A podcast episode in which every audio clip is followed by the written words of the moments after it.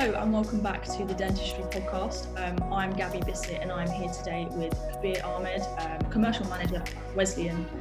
Um, so a few weeks ago, uh, there was a, a, result of a case, quite a landmark case uh, that was released and sort of sent waves through the dental profession, I think. And I was hoping we could have a conversation about it today.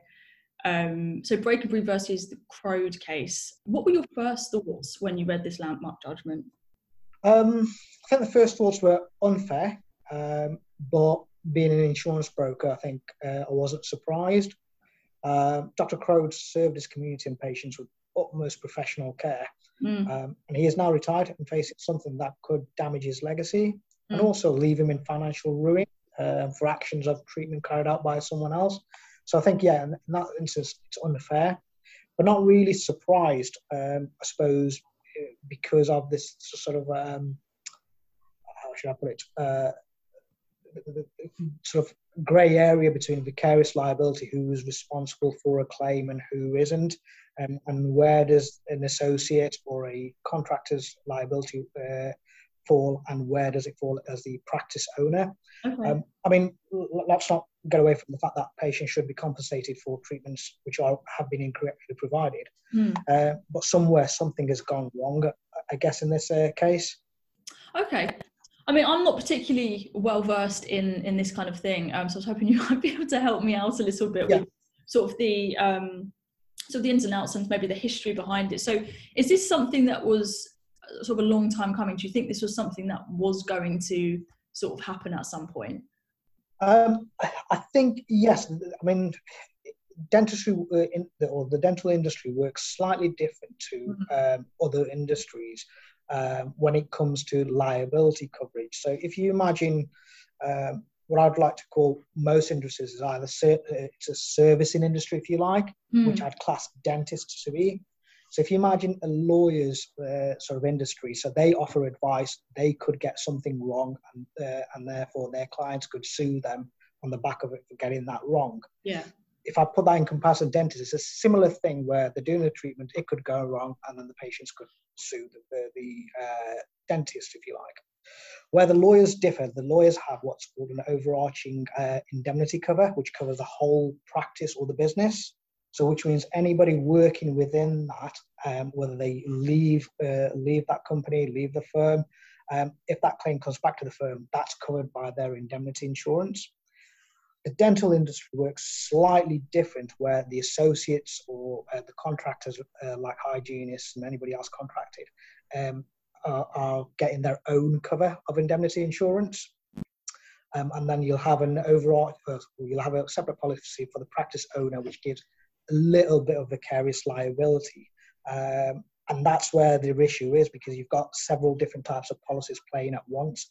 Um, and it's difficult to sort of work out who's at fault and who's not. And then you've got the other issue of if a dentist, uh, associate dentist that you've, who's contracted to you, but then leaves, moves away, leaves the country, at worst passes away, then who's really liable uh, for the patient's uh, malpractice? Um, so that that's where the, the, sort of problem arose. In this particular case, the case was really focused on uh, what they called a non-delegable duty of care, uh, which the court found existed between the patient and Dr. Crode. Um, in other words, basically, um, the, the associates did the treatment, which is fine, but the customer actually came to Dr. Crode's practice uh, to have uh, uh, sort of treatment, and obviously the, the associate did the treatments uh, over a length of time. Mm the le- legal defence was against uh, going after Dr. Crode, A, because he's, he was obviously the practice owner. I think financially they felt that he could pay more rather than going after somebody they could may or may not find in the end. Um, and therefore the court ruled uh, in favour of the, the, the, patient because of this non-delegable duty of care. Mm-hmm. Um, and that's basically what's happened. Um, now, when it comes to Dr. Crode, well, how is he going to pay for this? Because these legal costs, and it's still ongoing, it could end up being sort of uh, in the hundreds and thousands of pounds. Um, and, you know, he's in his late 70s, and it's an awful thing to happen.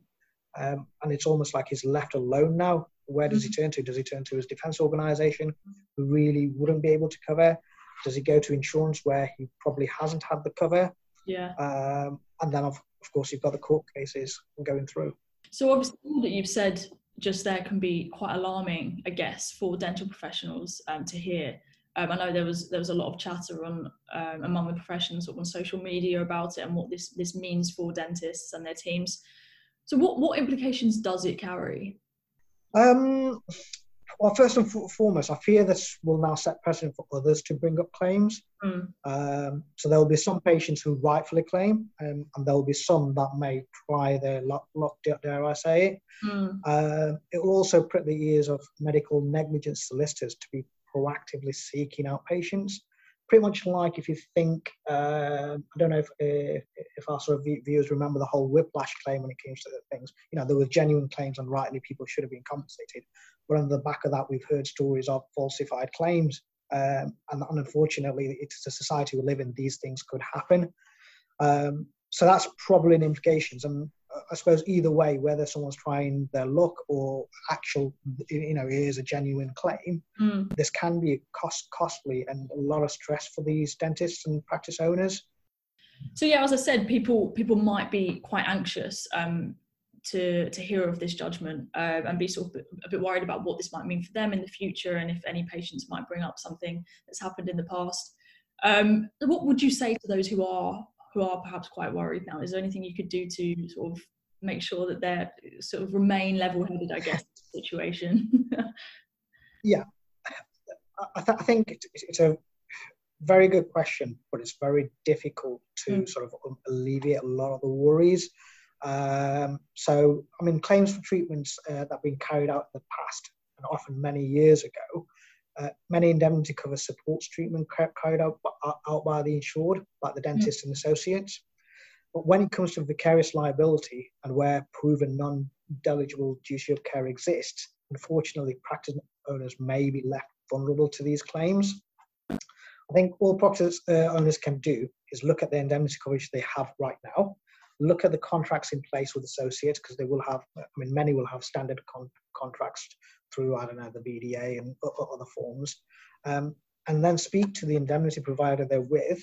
Mm. And then also, depending on who they are, so if they're with a defense organization, speak to, speak to them first, and then also look to speak to an insurance broker for some guidance. Okay. Um, and it might be also worth getting some legal representation to have a look over uh, the contracts that are with uh, these sort of, um, whether it be an associate, a hygienist, a nurse, whoever you, have got those contracts with. And also not to forget things like, um, obviously they will have specialist equipment that they, be, uh, they, will purchase. There may be faulty ones, they may be wrong. So how does that impact so think about those things because you know a, a dentist is as good as his uh, sometimes tools. If the tools are not white and they're not known to it, well, who's going to be held liable? The patient won't really care who it is. They will go after the dentist. Well, actually, it's not dentist's fault.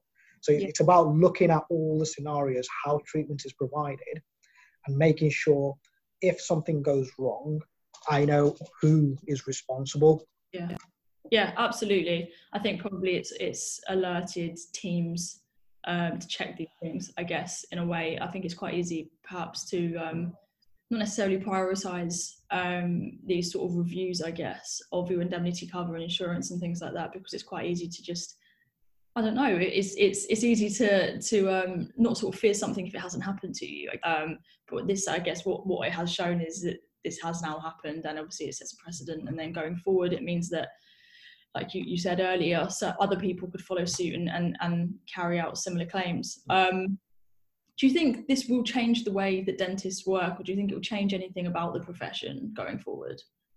Um, I'd like to think it's not going to change the actual treatment they're, they're going to provide because you know dentists are well respected professionals and they do a great job.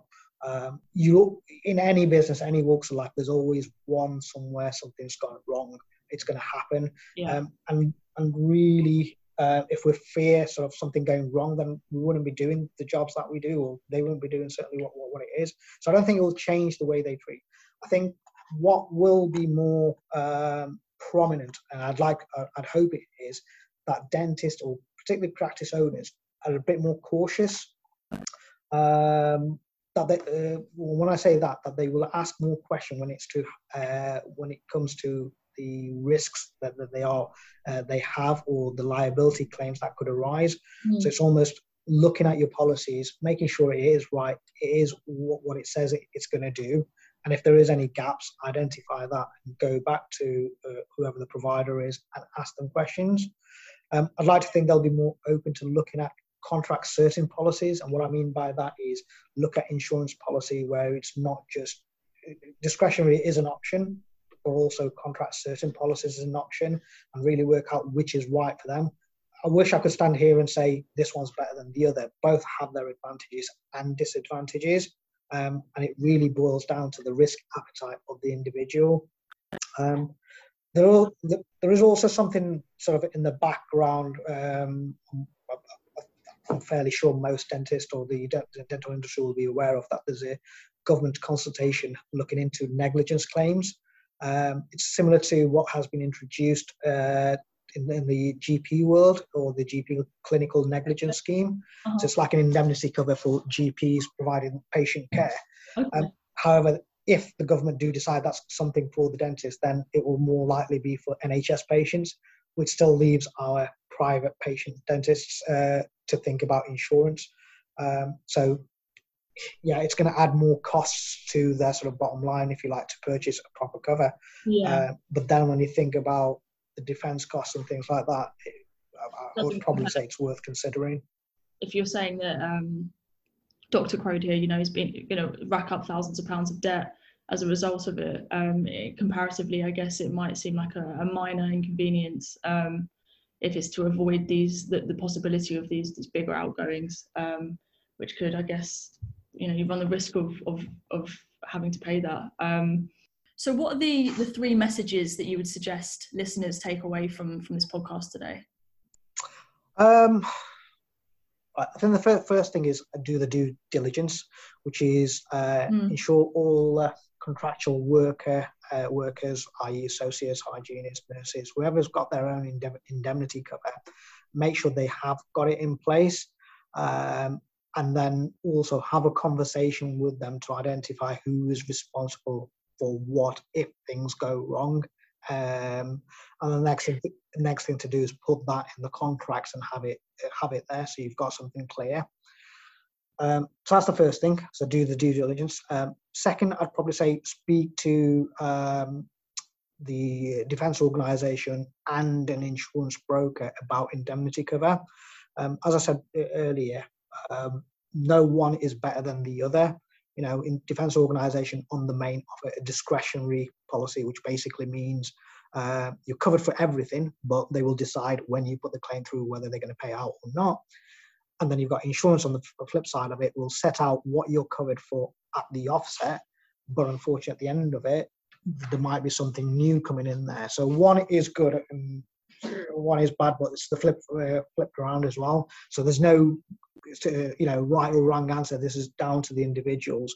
Um, and i think for practice owners, uh, which is the final one, uh, is to consider having an overarching practice cover. Um, so think about having a policy where they do like a, I think they call it a corporate policy or a practice level policy where you cover obviously the main principle, then you've got your hygienist, your nurses within that, you've got employed dentist, self-employed dentist or associates, and you can have one overarching policy. Yes, you'd have to pay for that, but um, I don't know, you could offset that against um, associates having to buy their own cover and almost contribute towards this. Could be one way around it. Um, but have, uh, considering overarching policy will be a good way because that will then protect you, your business, and you'll know what you're covered for. You'll know what you're not covered for. Um, so I think that that would be one way to go. There's a bit of peace of mind, I guess, going forward. That's it, and that's it. That's what you want is the peace of mind. So you know, you've kind of uh, as a dentist owner, you, you've, you've built your practice. Hopefully, you'd want to grow that business uh, uh as you go over the years, uh, and you want to retire at the end of it. Uh, so, so, sort of, well, you know, you'll have a successful sort of uh, working life, and you want to retire, making sure everything is in place and nobody's going to come and touch your nest egg, if you like. Yeah. Um, and I suppose having that right insurance cover will give you that protection. Um, yeah. Yes, it adds a bit of cost to the bottom line, but you know, like with anything, whether it's car insurance, home insurance, you know, we don't know what's going to happen tomorrow, but at least we're, we're getting it protected. Yeah, absolutely. No, definitely. Um, thank you so much for for coming on today to talk about that. Uh, it's been some, yeah, I think a lot of people's questions would have been answered by, um, by what you've been speaking about. So thank you, um, uh, yeah, for taking the time out of your day to chat. Thank you very much.